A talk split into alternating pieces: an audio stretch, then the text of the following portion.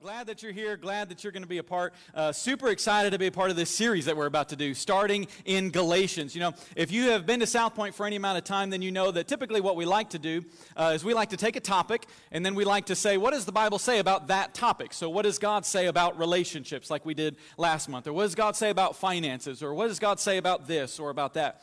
But every now and then, a couple of times a year, what we like to do is we like to take a book or a letter from the, from the Bible and just walk through it and just unpack it and say, okay, what does this mean for us today in the 21st century? And so I'm super excited that today and throughout this month, we're going to be going through Paul's letter to the Galatian church. And uh, this letter is so, so helpful, and it's such a great book. In fact, I would want to encourage you with this. You might write this down, just challenge yourself with it this week. This month, okay, we're going to be going through every week and walking through Galatians. And there's only about like six chapters in Galatians. And you could read, really, you could read the whole letter in about five or ten minutes. But if you took one chapter and read one chapter of Galatians a day, then every single week you'd be able to read through the entire letter to the Galatians. So throughout this month, you'd read the letter to Galatians four times and you'd hear it preached every single week on Sunday. That's a pretty good challenge, I think. So, so think about doing that. Maybe you can do that for your personal devotion time. But one of the reasons why I love this letter so much is because Galatians helps really to ground us and it helps to teach us and show us what does it look like to be a follower of Jesus. It was written by the Apostle Paul, and Paul has one of these incredible conversion experiences when he becomes a Christian. You can read about it in Acts chapter 9, where Paul was this man who was going around who was persecuting Christ, persecuting Christians, throwing them in jail because they were following the way, which is what Christianity was called in the first century. And then the risen Jesus appears to Paul, and, and he becomes a follower of Christ, and he then becomes one of the greatest spokesmen of the Christian faith in the first century. And what Paul began to do is he began to go around different regions throughout the Roman Empire and he would preach the gospel. People would be saved in some of these cities. He would start a church, raise up leaders, and then he would move on and go someplace else. And he would start churches all over the Roman Empire. And so he would communicate back to these churches through the form of letters. We don't have, they didn't have FaceTime or Skype or, you know, anything like that. So he's having to literally write and pen letters back to these churches. And so some of his letters are written to individual churches. So we have letters like Philippians or Colossians or Romans or something like that. And then other of his letters are written to individual people. So we have things like Titus or Timothy or Philemon. And so Paul was going around and preaching the gospel. He was going around saying, listen, God has answered the question of our brokenness. He, he's answered that question that, that you and I know that inside of us, our conscience tells us there's something that's just not right inside of me. I know that wh- whatever it is, the things that I should do, I don't do, and the things that I do, I shouldn't do, like I know there's something broken inside of me. And yet, when I look out at creation and I look at the stars and I look at creation and all these things, I know that something has made all of this. It's just too intricate. It's too good to just be by chance. And so I know that whatever it is that's out there, I'm not jiving with it. And so Paul says, God has answered that question. He's answered the question of our brokenness by sending his son Jesus into the world to give his life for you and for me so that we could be healed and brought into unification with our Father so we can know God. Now, that's a great message. But unfortunately, what began to happen is that when Paul would leave these churches, how many of you, maybe you've been in a church situation like this before, maybe you've been uh, in a business uh, situation like this, where when a really strong, dominant leader leaves a situation and goes somewhere else, there becomes this leadership vacuum that somebody is going to fill right? So somebody's going to fill it, and you always hope that it's the right person. And so what would happen is when Paul would leave and he'd go to other places to start churches, these other teachers that we'll get more into here in just a minute, these other teachers would come in and say, Oh, you know, Paul preached that. Yeah, that all sounds really good, but he didn't tell you all of it. There's still a few extra things that Paul didn't tell you about being a follower of Jesus. And so this controversy, began to grow in the early church. It began to spread. In fact, it became so pertinent and so widespread that Paul writes a letter not to an individual church and not to an individual person, but to an entire region of churches that is in modern day Turkey, but was called Galatia. And so he writes to all of these churches to say, okay, this is such a big deal. This is such a problem. So many people are falling into these false ideas and false teachings. I'm going to write a letter to all y'all because we got to deal with this, okay? And that's where we get the name for Galatians. And so, this controversy was not just something that the early church dealt with. But it's something that you and I have probably dealt with in our own church experience, haven't we? Because here's the deal this controversy, this controversy is the reason why some people, maybe someone in this room, maybe somebody watching us on Facebook Live, it's the reason why you've avoided coming to church if at all possible. This controversy is the reason why maybe when you were growing up, your parents took you to a church, and then when you left, they said, We ain't ever going back there again. This controversy is the reason why many people in our culture today, why they really like Jesus, but they really don't want to have anything to do with the church. This controversy centers around one question What do you have to do to become a Christian? What do you have to do to become a Christian? Who gets in? Like, who gets to be a part of the church? Like, who gets to consider themselves a follower of Jesus? How do you have to dress? How can't you dress? What rules do you have to follow before you can be considered a Christian? What can you eat? What can't you eat? What can you drink? What can't you drink? Should you have piercing? Should you not have piercing? Should you have tattoos? Should you not have tattoos? Like, like here's all these things. Here's all these rules that you have to begin to follow. Who gets in? Who gets considered to be a part of the church? You see, it's easy for us to understand. If you grew up in church like I did, or if you have been a follower of Jesus for any amount of time, like I have to be honest with you. When I hear this, this, this controversy, I kind of understand it a little bit. And here's the reason why. Because on the one hand, we are saved, and we know that we're saved by grace through faith, right? Paul says we're saved by God's unmerited favor. It's not because of anything that I've done. It's not because of I'm good enough. It's not because I've earned it or deserve it, but because God says, I love you, and so I'm going to choose to save you. That's it. It's by grace through faith, not by anything that I've done. No works. So that Paul says, so none of us can boast. So none of us can say, well, God, I'm so good. You owe me this salvation and grace. No, Paul says it's by grace. So we know on one hand that's true. But on the flip side of that same coin, if you've been following Jesus for any amount of time, or if you're familiar with the New Testament, then you understand that there is a moral standard of living when it comes to the Christian life, isn't there? I mean, even when you read the words of Jesus, Jesus says things like, you know, you've heard it said, don't commit adultery. But I tell you, I'm going to raise the bar and say, if, even if you commit lust, if you lust after somebody in your heart, then you've already committed adultery. I mean, Jesus, in other words, don't commit adultery, but don't lust either, right? I mean, there's all kinds of things. We understand there are some do's and don'ts when it comes to being a follower of Jesus. In fact, one of Paul's letters that he writes to the church in, Col- in Colossae, which is called Colossians, he writes to them, and in chapter 3, the summary that we put over for ourselves, that we added in, he didn't have it, but what we add in is chapter 3 is called Rules for Holy Living. And in it, he talks about things like do not lie, do not cheat, do not be greedy, right? He goes through and he says all these things. And so, on the one hand, we're saved by grace, not because we've been good enough or done anything good enough, but on the flip side, we understand that there is a standard of living. And what happens is, is for us as human beings, as imperfect human beings, there seems to be this conflict between the grace of the gospel and the truth of the gospel. Are you with me? And, and so this conflict takes place. And how many of you know that when there's conflict in the church, usually church people tend to get a little weird, right? It's okay. You can laugh at that. We've all experienced that. yeah, honey, you remember that time? Yeah. The conflict comes in. And yet, what we understand is that John, who was probably one of the closest, best friends of Jesus when Jesus walked this earth, in his gospel of, about Christ, in John chapter 1, he says, In Jesus, Jesus was full of grace and he was full of truth.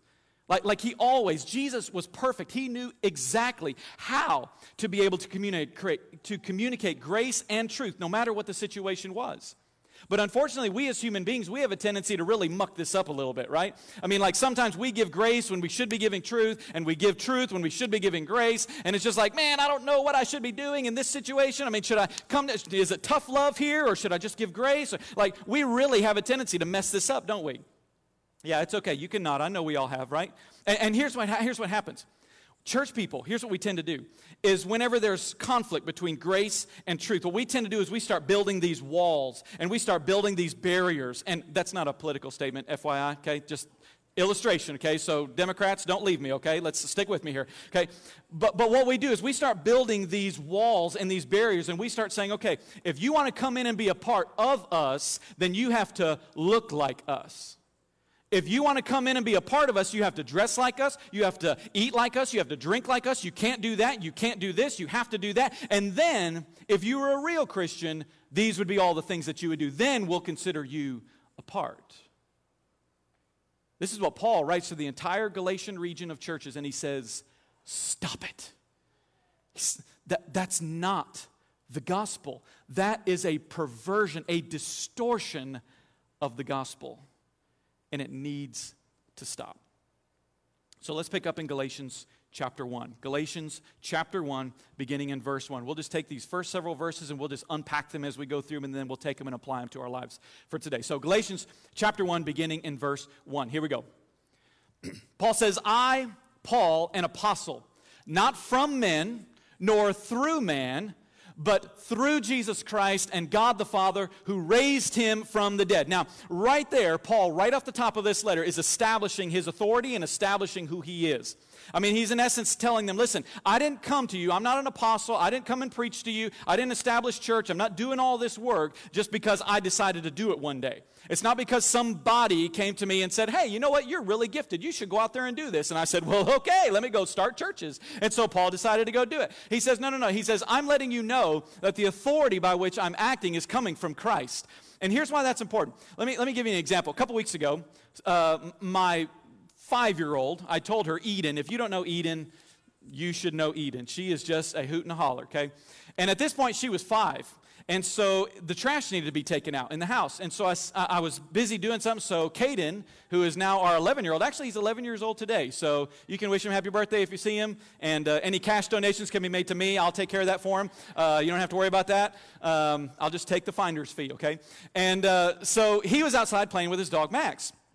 Trash needed to be taken out. It's his responsibility to the household. So I said, okay. I said, Eden, can you please go out there and tell Caden he needs to come and take out the trash?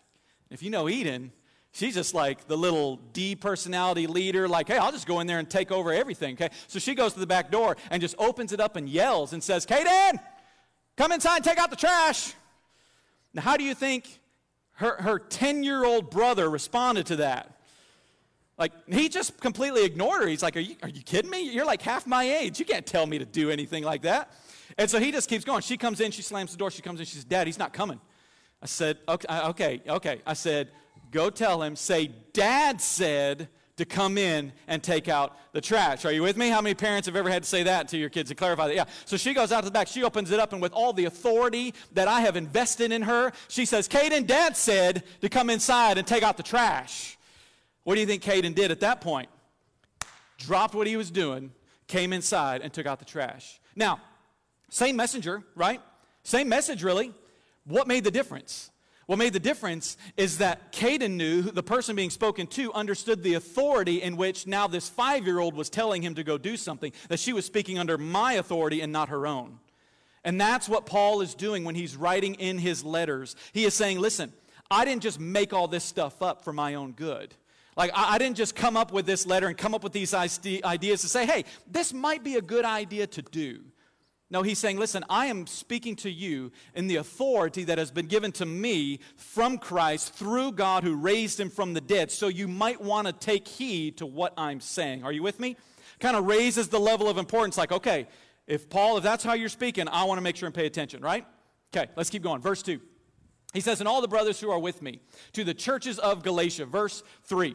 Grace and peace to you from God our Father and our Lord Jesus Christ. I love this verse. We don't have time to unpack it, but suffice it to say this Paul says, Grace and truth. Or he has grace and peace. I get grace and truth, grace and peace. It's all this good stuff, right? He says grace and peace to you. And what he's doing here is he's actually using grace. Grace, this word in the original Greek language, was used as a salutation or greeting in the Gentile Greek language. Whereas peace, he's using shalom, which is a Hebrew word for peace. So he's in essence greeting both Gentiles and Jews in the same region to say grace and peace. You are both one. Listen, I'm not just going to greet Gentiles. I'm not just going to greet Jews. You are all one in Christ. Christ, saved in one Christ, one Lord, one baptism, one church. So I'm going to talk to everybody at once because you are one and united. Amen?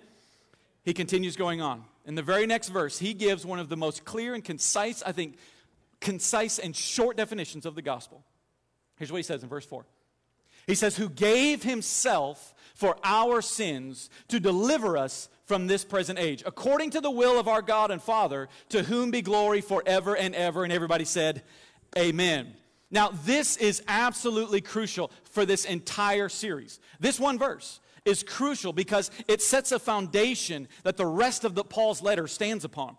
Because what Paul is doing is saying, listen, you need to understand a clear definition of what the gospel is. Because here's what we have to understand the gospel isn't just good news, the gospel is a mixture. The gospel is bad news, and it's also really, really good news. And what makes the good news so great is that the bad news is really just that bad. Are you with me? So here's what the gospel is. Here's what the bad news is. Let's start there because the good news is better. Okay? The bad news is is that we are all sinners. The bad news is that you are a sinner.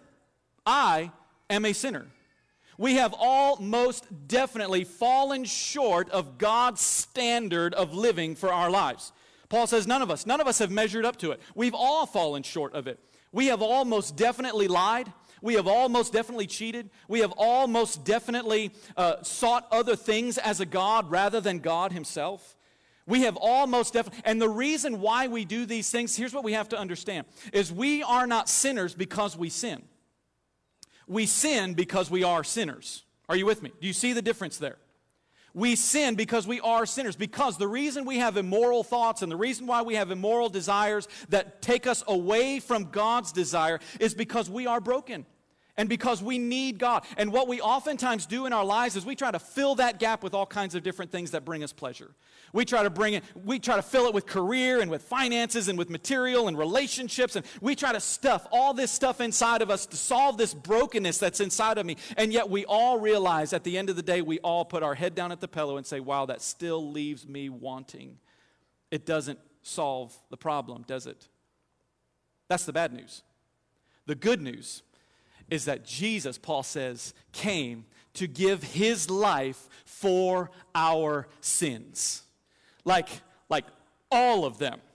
Like, no matter how shameful, no matter how dark, no matter how guilty we feel, no matter you say, Michael, you don't understand what I've done, Michael, all that stuff you just said, yeah, that's no, no matter what, all of our sins. Paul says Christ came to give himself for all of them, to cover all of them. So here's how this looks Jesus comes in the flesh and he perfectly lives up to the standard of God's law. He lives a perfect, sinless life and gives his life in our place so that not only does his perfect sacrifice appease the wrath and justice of a holy God, but then it, he also imputes to you and me his righteousness and his perfection so that when God looks at you and me in Christ, he sees Christ's perfection and not our shortcomings. No wonder why Paul says in verse 5 To him be glory forever and ever. Amen. I mean, we could stop right there because that's the gospel. That's the grace of God that I didn't do anything to earn it. But he gives it. He gives it. And he washes everything else away. That's the good news. So, we come to verse 6. Now, normally at this point, Paul would give a thanksgiving or he would give a prayer for the people that he's writing to. But it's glaringly missing from this passage, from this letter. Normally, he says things like, I thank God every time I think of you, or I'm, I'm so grateful for everything. You know, every time I remember you in my prayers and this and that. Galatians, he says, Nope, we, we, don't, we don't have time for that. We're going to dive right in here because this is a big enough issue. And that would not have been lost on the first century readers. They would have been like, Hey, wait, Paul, wait, hey, you're supposed to tell us how grateful you are for us. He says, Nope, let's jump right in. Verse 6, here's what he says. He says, I am astonished. I'm bewildered. Like my mind is blown that you are so quickly deserting him who called you in the grace of Christ and are turning to a different gospel. Now, did you notice what Paul says there? Did you catch it? He says, he didn't say, or let's just read it. He says, I am astonished that you are so quickly leaving him. Not it, him that Christ is so closely connected with the gospel that Paul is telling them listen, you're not leaving some ideas, you're not leaving a message, you are leaving the one who has actually set you free from sin and from death and to walk in his freedom. And I am astonished, I'm blown away that you are shifting from him to some other gospel. And the word that he uses there in the original Greek for desert means to shift and change your allegiance. In other words, he's saying, You're pulling a Benedict Arnold here. I mean, you are changing from Christ who came, who gave his life, who did things for you that you could never do for yourself. And you are shifting your allegiance from him to some other ideas out here, to some other gospel. Well, what is that gospel? He says it in the next verse, verse 7. He says, Not that there really is another one, Not that there really is another gospel, but here's what's happening. But there are some who trouble you and want to distort the gospel of Christ. Now, it's important to understand the history behind this because this serves as a foundation for the whole letter. That there were these people, as we said earlier, these other teachers, they were called Judaizers. And what they were is there, was these, there were these Pharisees, these really strict, detailed teachers of the law of Moses, who had become Christians, which is great. But they started going around everywhere and they started saying, you know, Paul didn't actually tell you everything. He didn't tell you the whole truth and nothing but the truth, okay? He didn't give you just the gospel, okay? Because here's the deal Paul just told you all the good stuff. Paul was watering down the gospel and just telling you all the good stuff so he could win friends and influence people. Okay, that's the only, that's what Paul was doing. But we're here to tell you that there's actually some other requirements. You actually are required to follow the 613 laws of Moses. You're required before you can really be a Christian. Okay, notice this. Here come the walls, right? Before you're, if you were really a Christian, then you would, yeah, grace and truth and, and Christ and all that, yeah, that's good. But you would also follow all the dietary restrictions. You would also, requ- you'd be required to eat this and not eat that, to wear this and not wear that. You're required to do all these festivals and all of these rituals and all these spiritual religious activities. You're required to do all of that stuff. Oh, by the way, men, you have to have a little bit of a surgery, okay? Because men, you have to be circumcised too. So that's a part of it as well. In which case, all the men in the room got up and said, honey, I'll be in the car, okay? Here's everything that you have to start to follow. You have to do all this stuff, and then you can be considered a Christian. See, these people are going around, and Paul says these people that are saying these things, that are taking Christ, the life, death, and resurrection of Jesus, they are adding things to it, and by doing so, they are distorting it and making it to where it's not even the gospel at all. Are you with me? You see Paul's logic here as he's walking through this. Verse 8. And this is where Paul, man, woo, he, you, you, can tell like he's probably pressing a little bit harder when he's writing this. Here's what he says He says, But even if we or an angel from heaven should preach to you a gospel contrary to the one that we preach to you, let him be accursed. In other translations, it says, Let the curse of God rest upon them. Let them be damned, is what he says. Like, whoa, Paul, you are getting in, you're in essence saying, let that person be sent to hell. And as if we didn't get the point, he repeats it in the very next verse. He says in verse 9, he says, As we have said before, so now I say again, if anyone is preaching to you a gospel contrary to the one you received, let him be accursed. Let the curse of God be upon that person. Wow. And then he finally wraps up in verse 10. He says, For am I now seeking the approval of man or of God? He's in essence answering the accusations that are being leveled against him, that he's just watering down the gospel. I know a few preachers that have been accused of that in our day today, haven't we? He's in essence answering that, and he's saying, Listen, am I trying to please you, or am I, or am I trying to please God? Or am I trying to please you at all? If I were still trying to please man, I would not be a servant of Christ. In other words, he's telling them listen, if I just watered everything down and only told you the good stuff about the gospel and didn't tell you everything about it, and I somehow left something out that was in addition to the life, death, and resurrection of Jesus, if I somehow left all of that out in order to please you, then I actually am not a servant of Christ. I have no authority from Christ. You don't have to listen to what I say. I don't love Christ, and I certainly don't love you. Now, as we think about these first 10 verses, there's a lot in these verses, isn't there? And there's a lot that's been left out.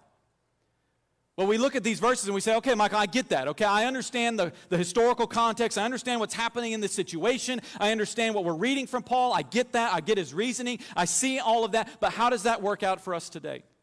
Because these verses, what Paul's writing to these people, these, this timeless truth, is just as relevant to us in the 21st century as it was for them 2,000 years ago. And here's the reason why. Here's, how, here's what this looks like. We have a tendency in our modern minds to drift, if we are not intentional, to drift away from the straight and narrow gospel message. We have a tendency to drift from Christ and turn towards a bigger issue in our lives. This big error that we have all have a tendency to drift into. And here's what it is because I think there's lots of ways we could do this, but there's one big error that I want us to talk about for the rest of our time this morning, and it's this. The big error is that the gospel just seems too easy to be true. It's just too easy. Like, like Michael, okay, so, so I hear the grace of God, I'm saved by grace, not by anything that I have to do, but yet, but Michael, I, I still feel guilty. I still feel this and I still feel that from the things that I've done. Certainly, it can't just be that easy that I just trust Him and, and that's it. Like, I don't have to do anything. And so, here, here's what this ends up looking like in our lives we, we hear the gospel, we, we receive the gospel of freedom, and Christ sets us free. He sets us free from the law. He sets us free from having to jump through all of these hoops in order to earn God's love, in order to earn God's grace. He sets us free from all of those things so that we can live in freedom and trust in our relationship with Christ. He sets us free from all of those things. But what we end up doing is this is we take the life, death and resurrection of Jesus and we say, "Well, surely it's not that easy. Surely I also have to go to church all the time." Every time the doors are open, I have to be at church. And I have to read my Bible every day because if I don't read my Bible every day, and so what we do is we add all these religious activities to Christ, and we say, okay, when I have to pray, and I have to fast, and I have to, I have to give uh, to church, I have to serve, and uh, I also have to go on mission trips, and I have to help the homeless, and I have to do this, and I have to do that, I have to teach my kids this, and I have to do that. And what we end up doing is we add so many religious activities to the message of the gospel, and then we try to carry that on our back, and we say, see, God, I'm carrying all this for you, Jesus. You see all this? I mean, I, have I earned your love? Have I really gotten forgiveness from you yet? I mean, I am exhausted and I'm ready to just quit. But Jesus, you see all this stuff that I'm doing for you. And Paul is writing to the Galatians as he says to us through the centuries, he says, Why? I'm astonished that you are abandoning a message of freedom for this for this baggage, for this weight that we carry around in ourselves, that we have built in ourselves, that Christ says, I didn't come to, so that you could be enslaved into a prison of legalism. I came to set you free. Now, does that mean that we shouldn't read the scriptures and we shouldn't come to church and we shouldn't give and we shouldn't serve? Of course not. But here's how this works out in my own life I do all of those things. I love doing all of those things. Do you know why? Because each of those things pull me more closely into Christ. Christ has rescued me. He's redeemed me. I know the tendencies that I have. I know the temptations that I face. You know the temptations that you face. They may be the same, they may be different in some instances. But I know where I would be if it wasn't for the gospel. I know where I would be if it wasn't for the ministry and ministry of the church that I have received since I was a child. I know what has been prevented in my life because I know my propensities. I know the things that I could look at and go, man, if I wasn't a Christian and if I wasn't saved all those years ago, then I know probably the kind of person that I would be right now. I have been set free from those things. I've been set free. And so I can walk in this loving relationship with Christ. And each of these things pull me closer to Christ and they increase my intimacy with Him so that I know Him more. Because as I do these things, I recognize that they help me to love him and they help me to enjoy his presence. And here's something important for us to understand about spiritual disciplines and spiritual activities is that I don't do spiritual disciplines. You can fill this blank in your notes. Is that I don't do these things in order to be saved. I am saved, therefore I do these things. Are you with me?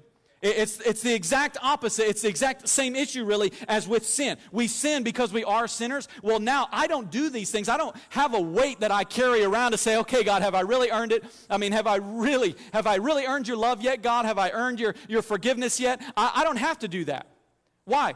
Because I am saved, therefore I do these things because they pull me more closely to the Savior that has rescued me and redeemed me. There's a big difference between each of these things. And the perversion, you can fill this blank in your notes, the perversion of this big error that, oh, the gospel's just too easy, so I need to add all these things to it. I got to build these walls. And then not only carry that weight myself, but then I also need to place that weight on someone else. Are you with me?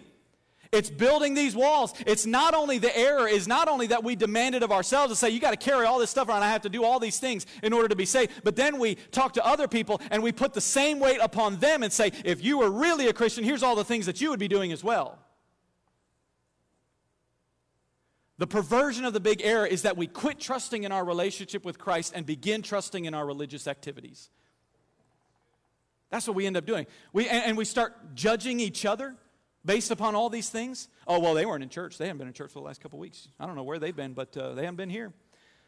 Well, you know, they haven't been in our small group. You know, I don't know. They haven't been in small group in like six months, so I don't know what's going on in their life. I mean, you know, I mean, I'm in small group every time the doors are open. Well, you know, they didn't raise their hands when they were when we were singing and worship today. Man, I just I don't know. God, something's going on in their life. I'm sure there's just something. Right? Come on now. I know it's quiet, but this is the truth of Galatians, right? Galatians is a tough letter. And, and, the truth is, is that we put this weight on other people and we start measuring each other and we start judging each other based upon the religious activities and we judge the spiritual intimacy that you have with Christ and I have with Christ based upon the things that we do rather than upon the truth of the gospel that you have been set free from all of that. Is it any wonder then that this controversy grew in the first century church and it continues 2,000 years later to where people leave churches all the time because they're having weights being put upon them that were never meant to be put upon them and they're being judged by what they do and don't do based upon whether or not they fulfill certain requirements that people made up for themselves? Man, Paul says, is it any wonder? Paul says, I'm astonished that you're abandoning this freedom in Christ for this other thing over here. So I want to ask you a question. Here's the question. You can, see, you can fill this blank in your notes. Are the spiritual activities of my life, are they leading me more into Jesus or have they become an end in and of themselves? Do, have they just become things that you check off? Do you come to church so that you can gather with believers, so that you can grow, so that you can rest in the worship of our God together? Or is it just so you can check it off the list and say, well, the wife made me come, so I'm here. Right? Do, do, do, we, do we worship when, when, we, when the band comes up and they begin leading us in worship? And you think about that the worship of God, that God is worthy, isn't He?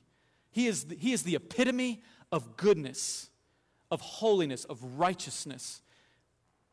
And when we begin to sing, does your heart fill and overflow with passion to love Him. And, and when we sing, are you drawn into Jesus?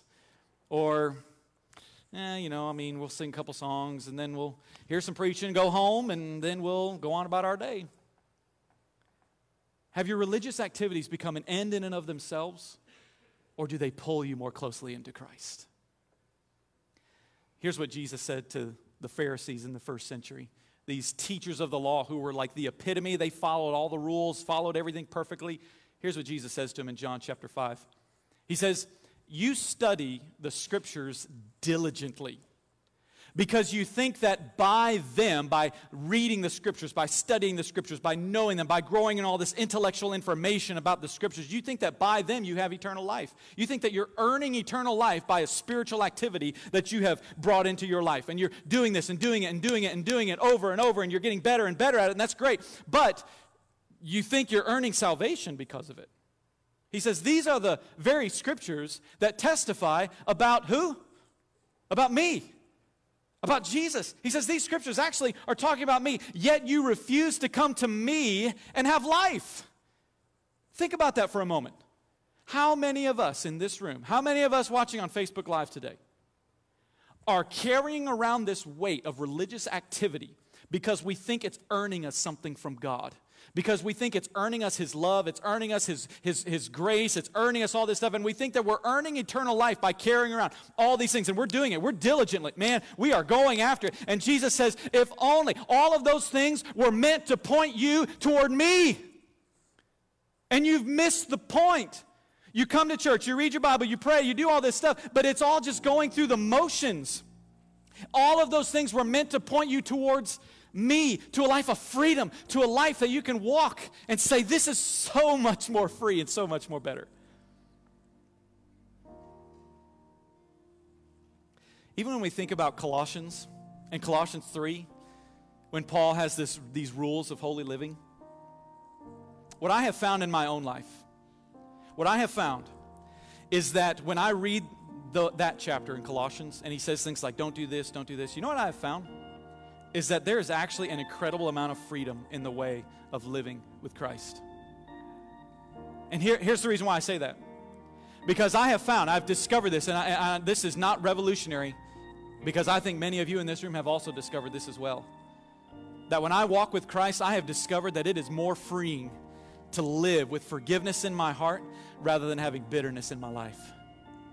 I have found that it is so much more freeing to have joy fill me no matter what my circumstances are rather than living my life based on emotion and what my current circumstances are. I have found that living with love and kindness and gentleness is far greater and far more freeing than living with hatred and anger and malice and rage inside of my life. It's freeing. So when I read when Paul says, Don't be greedy, no problem, Paul. Man, that's freeing for me. Why? Because I've found that it is so much better to live my life with generosity and overflowing and having everything in open hands rather than clenching them and being greedy and being stingy with everything that I have and saying, No, it's mine, you can't have it. It's so much more freeing, isn't it? And if you are following Christ, then I guarantee you have discovered the exact same truth.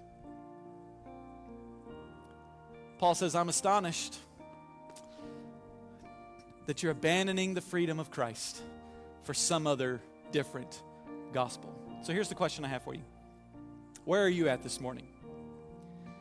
Where are you at? Maybe for some of you, you're here today and you go, man, you're just, you're right there, man. The band strikes up. You're just, yes, Jesus. I mean, when you study the scriptures, Jesus is just filling your life. When you're praying, Jesus is filling your life. You're getting Jesus in everything you do. And that's awesome. For others of you, maybe you're here and you're saying, yeah, Michael, I've just been checking things off a list. I've just been kind of going through the motions. I'm not really finding Christ. I've been picking up and adding these things, and I want to be free. I want to encourage you I want to encourage you this week walk out the doors today and say, you know what, I'm just going to spend some time with Christ. Say, you know what, all these things, they're great. Reading the scripture, praying, all those things, absolutely, they're great. But why do you do them? Spend some time in reflection and say, God, I want to do these things not because I think I'm trying to earn something from you, but rather because I know it's drawing me closer to you shift your perspective and see things the way that Christ wants you to, to be free and not walk in a prison of legalism in your life. Amen. Let me pray for us. Heavenly Father, I'm so grateful.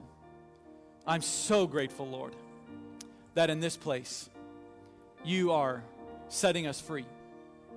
Lord, that you did not come to bind us up and and do all of this these requirements on us, God, that we have to jump through all these hoops to earn your love and to earn your grace and to earn your mercy and all these. Jesus, you did away with all of that. Every other religion in the world requires those things, but you don't.